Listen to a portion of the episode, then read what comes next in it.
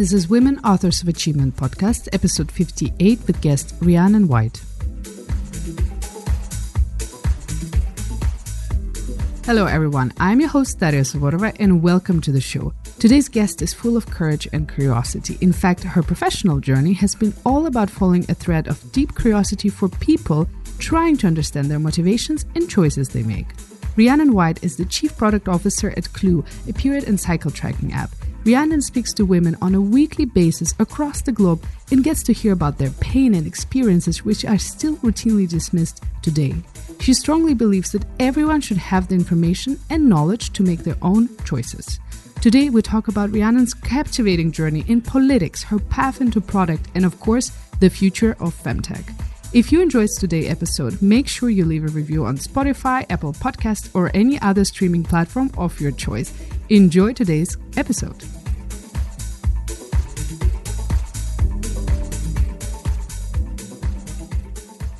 Rhiannon, it's a pleasure to welcome you today in the studio and to meet you in person. And it was about time that we get to speak about Femtech on WA podcast. I haven't covered that topic yet. And also there is maybe one more confession I have to make is that I just love welcoming Kiwis in the studio on the podcast. So, and you're the second one. Welcome. Oh, thank you so much for having me. It's so fun to be here. And I have to say, there are many WA fangirls at Clue. When I mentioned to a few colleagues that I was coming here, there was general excitement in the office. I love it. That's so good to hear. Well, you know, this is why I knew Clue is, you know, and someone representing Clue should be on the podcast. So it was about timing. And here we are today. You've mentioned to me that your professional journey has been all about following a thread of deep curiosity about people, why they do certain things in certain ways. Where does that curiosity come from? Well, this is a very good question. And when you mentioned this earlier, I thought, oh gosh, I haven't really reflected on this deeply before. So we might have to do this live and see where we go. Yeah. So I grew up in a very small rural part of New Zealand, 4,000 people in the area that I grew up in. Very beautiful, very small. I don't know if you've ever spent time in a small town. There's a lot of social. You've got to figure things out pretty quickly in a small town, right? Because there's a lot of expectations and kind of social pressure, right? Like if you say the wrong thing to the wrong person, it's a big deal. It's not like Berlin where you can just walk down the street, you get it wrong, you move on. Like it's no big deal. But it's a big deal in a small place. And everybody knows each other, right? Everybody knows each other. When I was growing up, my parents are very interested in other people. They are very curious and caring and deeply empathetic people and who've always been strong role models for me around this. And also my mother is a recovering addict. And so children of addicts tend to grow up with extraordinarily honed people skills. It's just something you do because you have to be really alert to what's going on around you and how that works. And both very aware that internal and external, there can be a difference in how things are going. And so you're kind of thinking constantly about people, what people are doing, why they're doing it, you know, what you do and don't. So my parents were wonderful, wonderful people. When I was 5, my daughter is 5 and she's brilliant at all sorts of things. She does not know where the dope plants are because there are no dope plants and she does not know what the spotting knives look like. And when I was 5, I knew what those things were. And so I think I developed quite a heightened sense of people quite early on. Really? Okay, interesting. Mm-hmm. But do you want to help your daughter to develop that, or you let her flow like in her own ways? And I think they need to flow in their own ways.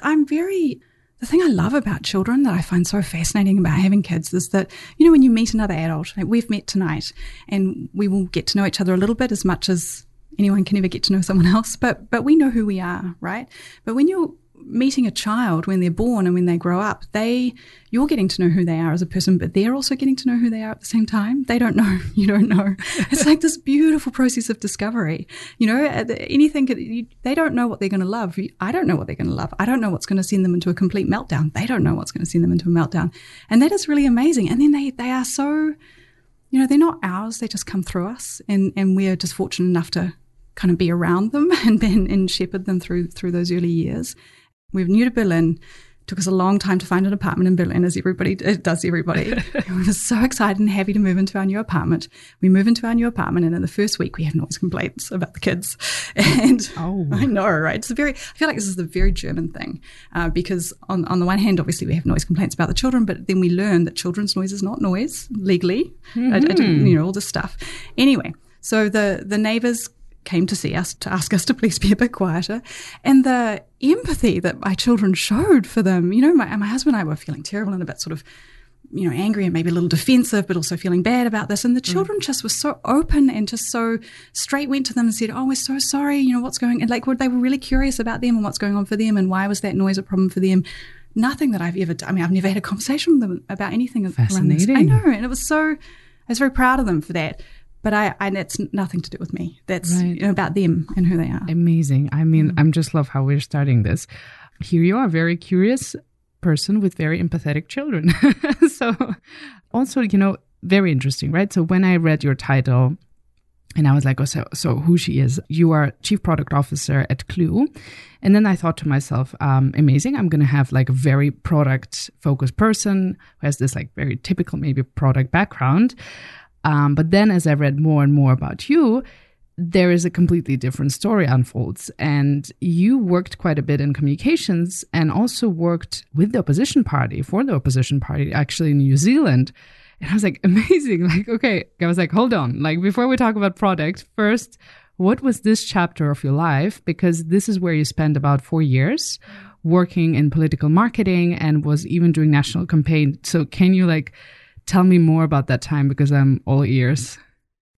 It was a very intense time, and first off, it was very intense because when I was approached about the role, the party who was in opposition at the time was and still is a centre-right party. And I mentioned that I grew up with very hippie-ish parents, living in a very rural hippie environment, a bunch of drugs and free love, and those folks are not very centre-right. And so my initial reaction was, what? I don't know. And the person who approached me said, this is to the point about curiosity, said, take the meeting, go, learn. See, you might be surprised. Don't form a judgment before talking. So, okay, she's right. So I went and I started meeting with the folks there, and I realised my preconceptions and the judgments that I had formed were quite wrong about the folks who were doing this work and what they were looking to do. And I realized that there was an opportunity to really learn and really accelerate my learning and really contribute. And so I was fortunate enough to be offered a role working on, we didn't call it marketing, because in politics, the word marketing, now it's more accepted, but this was a long time ago. We called it direct communications. I see. Which campaigning. Yeah, pretty much maybe the same thing. But so for my friends and family, for me to take that role was very confronting. Mm-hmm. And it was very confronting experience for me to have this huge wave of disapproval coming from all these people who I loved and had spent all my life around. So contradictive. Yeah. Wow. It was very intense. And I was very surprised because, of course, I had always thought that, so many of these people who I loved and admired and still love and admire today, the things I loved and admire about them are their acceptance and compassion and openness to other people. And so suddenly to not be having that was quite a shock. Mm-hmm. And it made me realize and think about, what judgments or what ideas do I hold as just self-evident that perhaps I'm really not seeing that there's another point of view. I'm really not seeing that there's another way of looking at things, and that other people might quite genuinely feel and think differently with all the goodwill in the world. They might just think and feel differently. But it's interesting that despite that disagreement of your, maybe judgment of your family, many people would maybe say, I will step back, actually, and I don't feel like this is a bit discomforting. I would like to still have a support of my family and friends circle. Nonetheless, you were like, you know what, guys, this is my life. I have to experience this. It sort of made me more interested and made me think, wow, this is really fascinating. Yeah, what have I? And it was like being, I've always been really, really, really focused on. In fact, this was the role where my love of user research first started. Politics is an interesting and curious working environment. And one of the areas, there's a huge amount of hierarchy involved, and there's a huge amount of control of information. And I mean, you know, it's not a normal working environment. And one of the areas that is very important, but that was not at that point in time seen as very important, was doing the qualitative research. So I said, well, I'll put my hand up for that. I'd love to do that. And so I spent years going to focus groups and doing qualitative research with voters and hearing from people all over New Zealand about their views, their thoughts, what mattered to them. And it was such a good reminder every week, week in, week out, that the things that, you know, we might have talked about or been talking about on the evening news were not necessarily actually what mattered in people's lives. Mm-hmm. And this actually is very relevant in product, because in product you can get a lot of noise about we must do this or we must do that or this is a great idea or that's great, you know, lots and lots of urgency and noise and this. It can be very difficult, and it's very hard for product managers to kind of stay true to, well, no, this is the thing that we're doing and why. Mm-hmm. And politics is very similar, just constant noise from the media about XYZ issue. Mm-hmm. But actually voters and real people care about a limited range of things that are really important to their lives and to their children and to their families. And that's what we needed to focus on, not get distracted by. And it seems like you did a good job because you won the election. So you were doing something right. I mean, the leader and the politicians did a great job, and I think we were a good team to support, right, and to help make that happen. I mean, it's a big team effort. A national campaign. It's very fascinating from a logistics point of view. The machinery of campaigns, even in a small country like New Zealand, there's a huge amount that goes into it. And I find those things very interesting. You know, it's fascinating. But so they were like those, also the big guiding principles that shaped you, right, during that period, and that kind of helped you to make some choices and decisions onwards. What did you realize over those years working there? Well, I realized the first realization I had was within probably a month of being there. It was my first role leading people, and I felt this click inside in my spirit, which sounds like a really strange thing to say, but I have always had quite a lot of energy and been able to run quite far and fast with a new role or a new project or a new piece of work, but eventually I ran out of energy on my own. Mm-hmm. But the gestalt of the team, you can just keep going and going and going, and you can do so much more when you're together and you're a team. And leading a team, the opportunity to support them to just go further, it was amazing. It was so, for me, I felt not only a rush of energy, but like a lightness, like a burden had been lifted from me. It's not, I didn't have to do all this stuff. We can do this stuff, and we can have this impact together. So that was really amazing and really confirmed for me that I loved that path and that I wanted to be in the path of managing and leading people. And so I spent a lot of time thinking about that. And actually, you know, politics is an amazing place to work for that, because you see every style of leadership, from the guy who was the leader and who became the prime minister as an extraordinarily good people leader, through to your caricature of the crazy politician who like shouts at you and throws a stapler. That actually happened one day in an office. Wow. Yeah, and you know, really, really amazing opportunity to observe firsthand all the different styles that you could possibly have of leadership, and people who think very deeply about this because they have to, or you hope that they do. And I was fortunate, and the folks that I was working for did. So I thought a lot about that, which was good. And then I also spent a lot of time thinking about, okay, this is quite interesting because we're political staffers. We're here to support these people and we're here to achieve an outcome. But it's not, I started to realize and you actually literally serve at the pleasure of the principal, as they are referred to.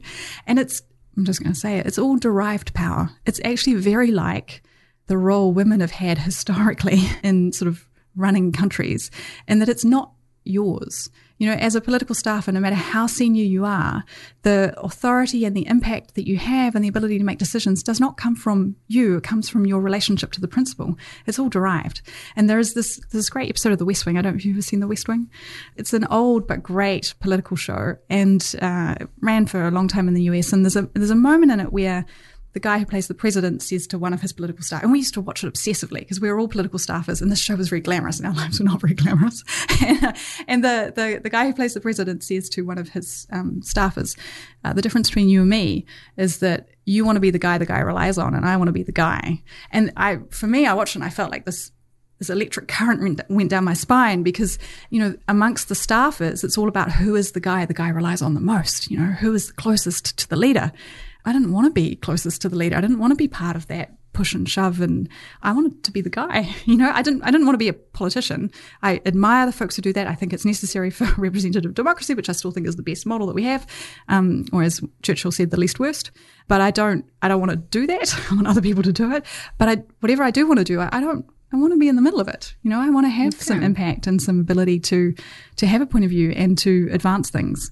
And so it was pretty clear I wasn't going to be able to do that, doing it in politics. And so I spent a lot of time thinking about, okay, if I would like to be the guy, for want of a better term, how am I going to do that? And okay, my career to date is not going to get me there, right? I have a very controversial view, which upsets many colleagues who I've worked with, who I love and value greatly. And I think there are these pink collar ghetto jobs in the world. And I think that there are various disciplines that women in particular end up in, and you can advance very quickly. I was 27 and I was leading a team, working for the leader of the opposition. You know, the team was getting big, like it was pretty senior, pretty young, right? Exactly. Very promising, right? Very promising. But nobody gets made CEO from comms roles. Mm. And same with HR. Nobody gets made CEO from HR. Same with PR. Nobody gets made CEO from PR. Project management. Nobody gets made CEO from project management. And these are all disciplines dominated by women, right? Where women go into them quickly, they advance quickly. There is a limit there. If you want to be the guy, if you want to be the CEO, I don't know that I want to be a CEO, but I didn't want that route close to me. Mm. And it was close to me if I didn't have a different direction in my career. Interesting that you realize that. I mean, it's not necessarily bad. I think the perspective you're looking at is that you wanted to be the guy, right? To make the decisions. And you looked at it perspective from, okay, what qualifications I need to have to be there, and kind of like making the countdown from there. But it's not necessary if someone is really good at what they're doing, they're not going to be the CEO, they can be the CMO, right? So there are many opportunities, nonetheless, I think in the tech world, in the corporate world, but maybe that's second the best. But again, it's not fair to say that. I mean... Yeah, it's a controversial view.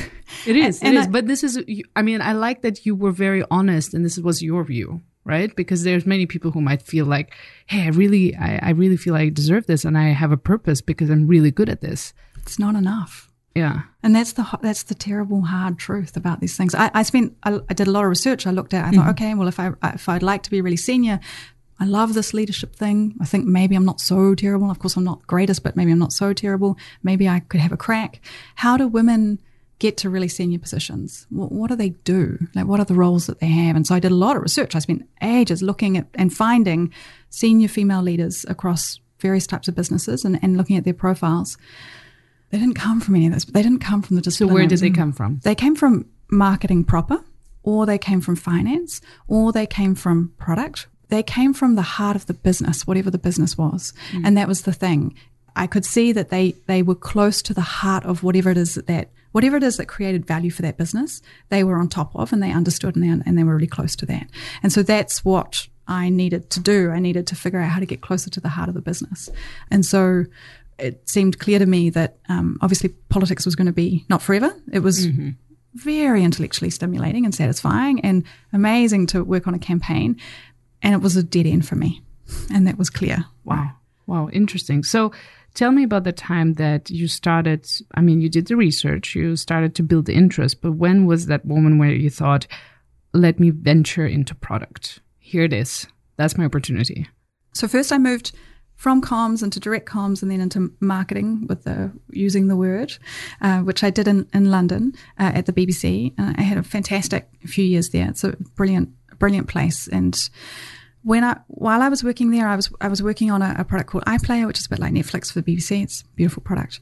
And I was the head of marketing on iPlayer. Great brand, and I had everything you could want as a marketer's dream. I had a brilliant product, I had a brilliant brand. I had all the TV airtime I could want to do beautiful ads. We had numbers that just kept going up. And I sat there looking at it going, okay, it's the product that's driving this. It's not my campaigns, I could sell it because I was really close to the research because I loved being close to users and or the audience, as they call them in the BBC. And I thought, it's the product. This is what's, because it's about a relationship that that audience has with that product and with the content inside that product. So I started working more and more closely with the product teams and trying to understand what they were doing and how they did things and why and how I could support. And the guy who ran all of that particular division when I was there was this amazing product leader from the US, and he and his wife decided to move back to the Bay Area.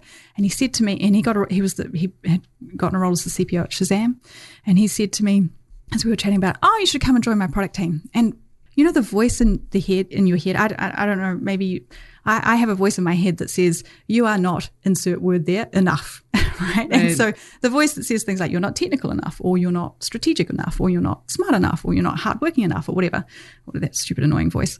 That voice was there, and for once I managed to just like, just tell me, just shut up, don't say anything out loud. And I didn't say anything out loud, and I said, instead of, oh, I'm not, you know, whatever it is, I said, oh, why do you think that might be a good idea? And so I let him convince himself that, because he then... I mean, he was obviously convinced. So I don't know, but he then built a reason why I should make the move to product. And so I interviewed with the company, and they were gracious enough to take a chance on me. And so I moved into that product team at Shazam, and then moved out to California to do that. And how were those days? Well, I mean, here you are where you wanted to be there. Like, this sounds like a dream. I mean, it's like a new, fresh start of a new journey. It was a dream. And I remember standing, when we had moved to London, it was a February, and I remember standing in the airport in San Francisco, because when you fly to Europe from New Zealand, you can go via Asia or via the US. And standing in the airport in San Francisco on this February day, and it was crystal blue skies, and it was warm outside. You could see it was warm. And I knew what London in February was like, because I had lived in Europe before, thinking, I wish we could just get off here. Yeah, but that was just not possible, right? And so we were going to that place that years before I'd stood there thinking this would be amazing. And look, bluntly, it was really, really hard. It was a very, very big lift. New country, new domain, new company, new boss, new product. It was a lot to do all at once. And the first 13 months, I was miserable. I worked 6 days a week, 12 hours a day. You know, when we moved to California, my husband and I would watch Buffy reruns on Sundays, but that was it. Like, the rest of the time I was at work. And it was just, I made every mistake that you can make as a product manager. I mean, every mistake. But that means you kind of like self-taught yourself. You didn't have any, you know, additional courses or classes, or you had to do some training. No, I mean, products are very on-the-job thing. Right. I know there's a lot now of training, but it's still practice. It's a practical discipline, I think. I mean, I love it deeply because it's a discipline that requires thinking and doing, and it's the conjunction that matters. It's the and. That's why I love it. It's neither one nor the other. You spend too long on one, you're not doing your job. But it's super practical. And I mean, I tried, you know, I read Marty Kagan's book and then cried because I knew I was not that product manager. I went to the, you know, the seminars in the Valley led by Kleiner Perkins about what it takes to be a top 1% product manager, and was like, that's, crikey, I'm not doing that. I mean, it was very hard. And I was fortunate to work with some really great, you know, that man who, all thanks to him, took that chance on me. He's a brilliant product leader, and I worked with a couple of other product leaders who I'm still in touch with, who were way better than me, but were very generous and always were very welcoming to me as a peer, and learned a lot, but mostly learned by getting things wrong and then trying again, and then getting it wrong and trying again. During that, you know, 13 terrible, difficult months, miserable months, as you said earlier, was it still your passion for product and understanding that? Kind of like what it skills, what it takes, interest in that kind of competency of being a product owner? Or was it the people that supported and surrounded and mentored you? I think there was a lot of just sticking to it was kind of pride. Like, I've got to figure this out. I'm clearly not doing a good job. I've got to figure out how to do a good job. And I didn't feel like I was doing a good job. There were some things I was doing well, but I knew I wasn't doing the full job well.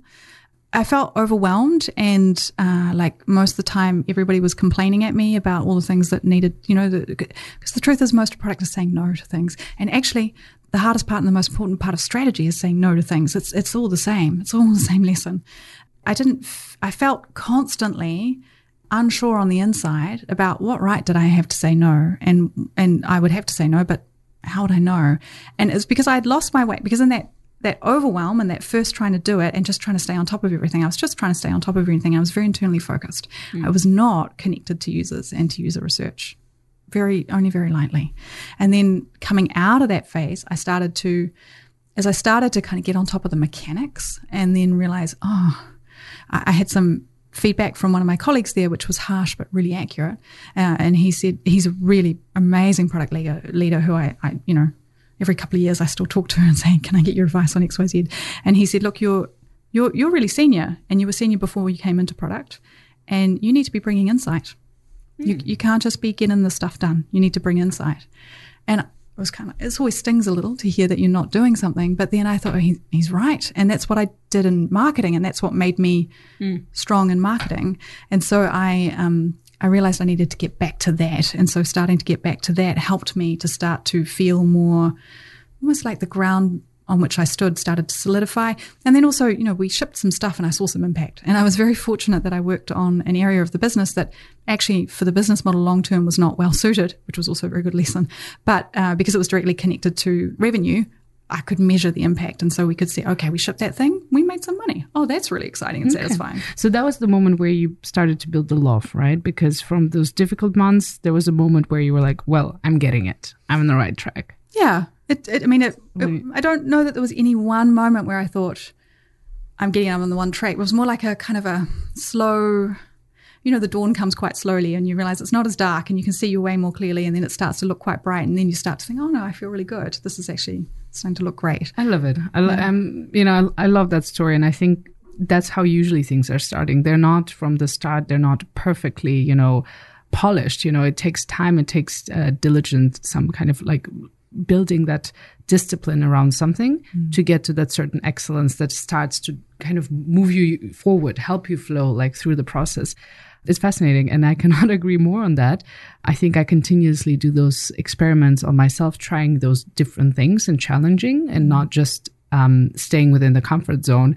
And usually in those processes, it always takes a time until you feel like, oh, now I get it. Now it's good. Like now it's really good. Right? Yeah. But it's not never immediate. Never. No. And often the most worthwhile things are hard things, and we have to work for them. And the work is partially what makes it worthwhile, right? And one of the, again, controversial views I have with and points of contention I often have with product managers in my teams is you can't bypass the work. You have to do the work. And there are things in being a product manager that is the work. You can't automate them. You can't come up with a better process that makes it better. Like you have to do the work. You have to do the work around the insight. You have to understand what your users need and what problem you're solving for them. You have to do the work around your business model. You have to understand how the numbers work in your business and where the point of value is and what is the value chain and how does that work. And you have to do the work around communications. You can't automate that away. You have to communicate and make sure you're doing that connective tissue work, which, you know, if you don't do that, you're completely failing as a product manager. And I think there's a lot of talk about product and what is the craft, but this is the craft, and this is what we should take pride in, and we should do the work. You know, you can't bypass it. There are no shortcuts. You have to do the work. Like in anything good in life, right? So tell me about Clue, because before we, you know, talk about like what is the future of Clue and what are you guys building, I wanted to understand, how did you find yourself coming to Berlin, coming to Clue? I mean, working for a period and a cycle tracking app here in Germany. And I also know that there's also like a personal story connected to it. So maybe we take it like step by step, but I'm all ears. Sure. Yeah. Well, I mean, if we go back to California, so when we were in California, my husband and I decided it was time for us to try for a family. We both come from large families, and we'd been together a long time by that point, and we just assumed children would be in our future. Turns out that was not necessarily a correct assumption. So, you know, we did everything. We were very healthy, very active. I came off the pill. I thought this would be really straightforward. And it just was, and month after month after month after month, I was not getting pregnant. And I started to have this, it's incredible how deeply fertility and our ideas about identity are these really deeply anchored thoughts and feelings and ideas and expectations that we can, and that I held, that I did not even realize that I held, and that became this huge, I mean, for me it was very difficult, and I think this is true for other people going through it. I've spoken to a lot of them through Clue and through other things. When going through fertility struggles, it's so heartbreaking and lonely and isolating. I remember going to New York we had an office in New York. I used to go to New York every 6 weeks. Sounds great, but it wasn't always that great in reality. And one time my husband came with me, and I remember he was sightseeing around the city, and I had had a bruising meeting with the CEO, and then I went into the bathroom and I got my period, and just standing there in the bathroom stall and crying because it was just yet another month where I had failed to get pregnant, and where this thing that was, you know, this central part of our hopes and dreams for our lives together as a couple and as a family. You know, one of the reasons I changed my name when we got married was so that my children and and my husband and I would all have the same name. It was the primary reason why I changed my name. None of it was happening, and it just kept not happening over and over again. And so it was very hard. And so God bless America and their liberal approach to fertility treatment, because we were in the US and California, which is I got shunted off to the REI clinic and went through REI processes and got lucky to get, we did get pregnant on the drug rounds. But the process of doing that made me realize with this like crazy almost, I was embarrassed that I was in my mid-30s and I was, you know, I had this great job and we'd been married for a long time. I'd traveled the world. You know, I was theoretically a competent adult, paid all my own bills, you know, and I didn't have the most basic idea actually about how to get pregnant. This sounds crazy, right? Like we all think you know how you get pregnant, haha, wink, wink, nudge, nudge. Right. I didn't actually know how you get pregnant. I didn't really know. And that was one of the reasons why we weren't getting pregnant. And so going through this process, when you go through an REI or a fertility treatment process, they obsessively track and monitor your cycle. And the data that comes out, and if you love data, which is a product person and someone who's curious about people, I loved all the data. I mean, I hated what was happening. And I spent a lot of time crying in the car after appointments, but I loved the data and starting to understand and realize what was going on. And I kept having these thoughts around, if I had known this earlier, would I be going through this experience? Like, could I have actually done this better? And the data was very liberating, A, because it just gave me insight into what was happening, but also B, it's one of these processes where I felt, and often people going through fertility struggles feel deeply out of control. You think it's something that is something that you want, and actually human conception is quite a tricky business, and you don't have all that much control over it. But it's interesting how perspective changes, because until like in the 20s, everyone is scared to get pregnant. After 30s, everyone wants to get pregnant. And it's like, what's happening there? Right. Yeah. And so I'd never really thought about it. I'd just been like, oh, and I'd sort of thought you just get pregnant at any point. You can't get pregnant at any point in your cycle. I've tried. You really can't. And so that tracking and that access to data changed our lives, right? I mean, we have our oldest son as a result of that, and that, I mean, there's very little that's more life-changing than children. And then so when we knew that we wanted to try for a second, and I was 37 when I had my first child. Yeah, 37 by the time I had him, because we had quite a while trying. So I was no spring chicken biologically. They write on your chart gravidigeriatrics, yeah, which means that you're, you know, an old pregnancy. And so I knew we needed to move quickly to try and have the next one. And so I thought, well, I'm gonna track and follow my data. You're like taking out all the piles of paper and like all my data and like, let's do this now. So and using apps and really closely tracking and monitoring. And we got pregnant second time without intervention, and then did the same thing. And I had my third baby without any intervention when I was 40. So got pregnant and had him while I was 40. And so, you know, it genuinely tracking and being close to the data about my own body and what was happening genuinely changed our lives and changed the course of our marriage and of our family. I mean, it created our family.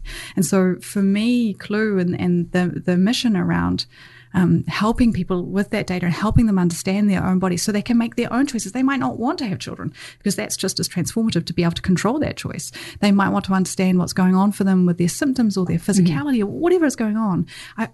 So what do people see in Clue basically when they open the app?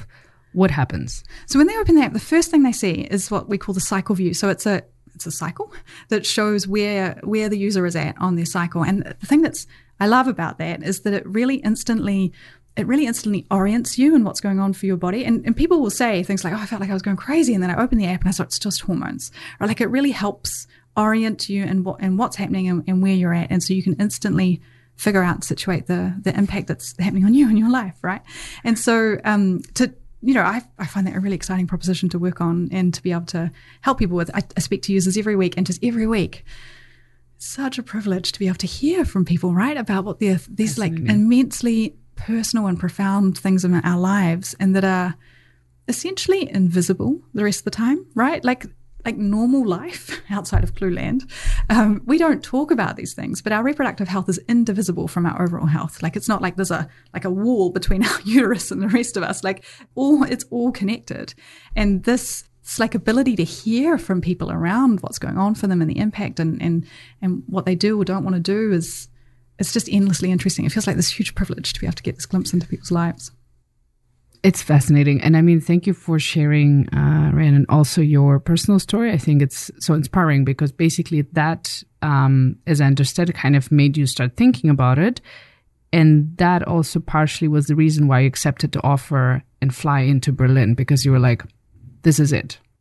I mean, when I was approached, told that there was a role, I was like, please, can I be here? Please, can they consider me? It was just, and I... You know, Clue is a really special place. Every person that I met all along the way was just so kind and thoughtful and caring and genuinely committed. And I just, you know, I almost sort of had this creeping excitement but also creeping dread because I kept saying to my husband, they're really great. I think I really want this. This means we're going to need to move to Germany, right? And it seems like he's like kind of like supporting and flying in everywhere with you, or? He's amazing. I mean, he's full time with our children and has been since our first child was born. So like literally nothing that I do would be possible without him. And so it's I was going to say a partnership. It's not really true. Like, he does all the real work. You know, I get to go to the office and have a grand old time, and he does all the heavy lifting to mean that we can move forward as a family. Fascinating. Here you are in Berlin, actually, right? Already for half a year, 7 months? Yeah. Half a year. Yeah. That's half a year. Yeah. But tell me, what are some of the things that you've joined Clue, and what are some of the products you want to start building there? Is there any way that you see Clue growing as a platform, as an app? Absolutely. Anyone from Clue listening, I'm talking long-term, I'm not dictating any roadmaps. Everyone is like freaking out, like, oh, geez, is this happening until like 2022? Or? So this year we've taken actually a really exciting leap forward in that we have released a product called Clue Conceive, which is, you can probably tell from the name, very directly around helping people conceive and helping people who actually had a very similar experience to what I had around trying to conceive for the first time actually don't know as well as we think we do, the process. And so just helping with that information, that access to insight and information so that they can hopefully have an easier and less stressful time of it in terms of conceiving. That product is proving very successful, and people are adopting it very, very quickly. It's kind of amazing how quickly it's growing, and it seems to be really helping, which is wonderful. We are about to ship we've done a complete rewrite. My colleague, who's the CTO, and the whole engineering team, they're just incredible what they've done. And the new product is a lot faster and snappier, and we can build and iterate a lot more quickly. So for me, there's this huge, exciting jumps that we'll be able to take over the next while. You know, one of the critical things about there are some very core jobs to be done for users of a product like Clue, and actually, they're very human needs that are quite fundamental. And so, you know, the first one is obviously around accuracy and trust. Like, people need to be able to trust us, and accuracy is the key driver of trust. Second is around actually orientation. So people want to be able to orient themselves in their journey, and that's what we can help with. The third is this really core job around reassurance. So there's this strong need, I think, because so few of us get any good education about any of this, that we just don't know. Am I normal? Am I okay? And people literally will say this to you, am I normal? Am I okay? In fact, it's such a strong need. I have had people in interviews tell me their story and then say, is that normal? Am I normal? Yeah, you know, but this need to be in reassurance, how we become reassured is through connection, because humans are we are connection seeking people. That is, as a species, that's what we do. And so the best way to do that is to create connection for folks. And we have an enormous amount of amazing content, which helps people drive connection in terms of connected to their problem. And we have a big opportunity over the next while to start driving that connection to each other and to other people going through the similar thing that they're going through. So building a kind of community, right? Something. I don't know what that looks like yet. And the team will discover what that looks like through being really connected to our users and around what their needs are. And that is a clear opportunity, an exciting opportunity, I think, for us to help that. Because there's so much loneliness involved in a lot of these things, you know, because of the amount of taboos and kind of silence around a lot of these things that people suffer under that shouldn't be there. It should, you know, but it is. There's a lot of loneliness. And so if we can help create that connection to each other and to the content, to the questions, that helps people realize I'm not alone, and I am normal, and I'm okay. Or maybe I'm not okay and this is not normal and I need to go see a doctor, which great, go see a doctor, right? Like that's what we'd like to do. And then I also really, this thread about data and insight and empowering people with that, we provide a huge amount of data in the app at the moment. you kind of have to work for it to find the patterns and to find, you know, people do that, and I would like to do that much better. I think we have a huge opportunity there. So you, the people, the users, they need to work for this to get data and understand themselves. So they have to contribute. Yeah. I mean, people are always going to have to put bad data right. in, bad data out. And do be consistent with it, right? Yeah. And we have an opportunity to do more of, at the moment, we show them their data. We don't necessarily interpret it for them or visualize it or like really bring it to life. Mm-hmm. But, and different people read data in different ways. And so we need to recognize that and surface it in different ways for them so that we can really help them make sense of what does that data mean and what's going on for them. So these are areas that I'm really excited about. And then, of course, there are, I mean, you know, I mentioned that the thing that's really fascinating about our reproductive health is it's with us for our whole lives. And so there are more life stages and more areas where we can contribute to that I'd like us to keep pushing into. 100%. And that's also something I wanted to ask you about is, in general, Femtech, it's such exciting and vividly growing area. There's a lot of innovation happening. Where do you think it's going, and what's the future of Femtech? Like, what are we going to see more and more available for people out there? I think data and insight will be at the heart of it, because there is such a shocking lack of data around women's health. And it's just such an underserved, for so long, there has been so little information and data around women's health and women's bodies. I mean, truly appalling, the level or the lack of, you know, things like people don't even really understand what the clitoris is, you know, from an anatomical point of view. Like, this is stuff that's so fundamental to female anatomy and female well-being that's just not, there's just not enough data and information on it. Now I'm coming actually to the last question of our conversation, because I think we can keep on, you know, exploring this further, because this topic requires the attention, and there's so many depths and perspectives here that I could, you know, have more and more questions. But that should maybe that should come in another season and a further conversation when there will be a deep dive. But the last question is always about women author of achievement that my guest has in mind, and it's role model or a person that my guest would like to give a spotlight to highlight on the episode. And Rhiannon, I was thinking, who could have been for you? Yeah, and I love this question, and I love that you asked this of folks. I think for me, I've been very fortunate to work and observe and learn from many, many amazing women and men and across my career, and I know that will continue. And for me, as soon as you ask that question, I immediately think of my mother, my wonderful mother who I love so deeply and who loves me so deeply. It's interesting, we talked earlier about connection with people and about how curiosity about people and I guess kind of empathy and insight into people is something that drives me, and I think is also what's helped me do well at work at various points in time. And I'm fortunate because I work in tech, and so I get rewarded for that, right? I have a good, stable job that supports my family and me. My mother is just amazing, next level at this. So she has just recently stopped working in community mental health. So she's a community mental health worker, and in New Zealand we have a system where community mental health workers are the people who, when it's midnight on Thursday and it's raining and someone's having a psychotic break and they're threatening themselves or someone else, it's with violence. It's the community mental health worker who goes in and who literally just with talking with them, wow, talks them down. That's a huge responsibility. Right? My mother is amazing at this. Right? She's the kind of person who walks into that type of environment and can talk people down and into a place of safety and get them safe and get their family safe and then get them into the care that they need. This is not at all recognized or rewarded by society, right? Like she got paid very, very little. I mean, barely the minimum wage to do this. Of course, it's completely underfunded everywhere. Mental health is underfunded in every single country, everywhere.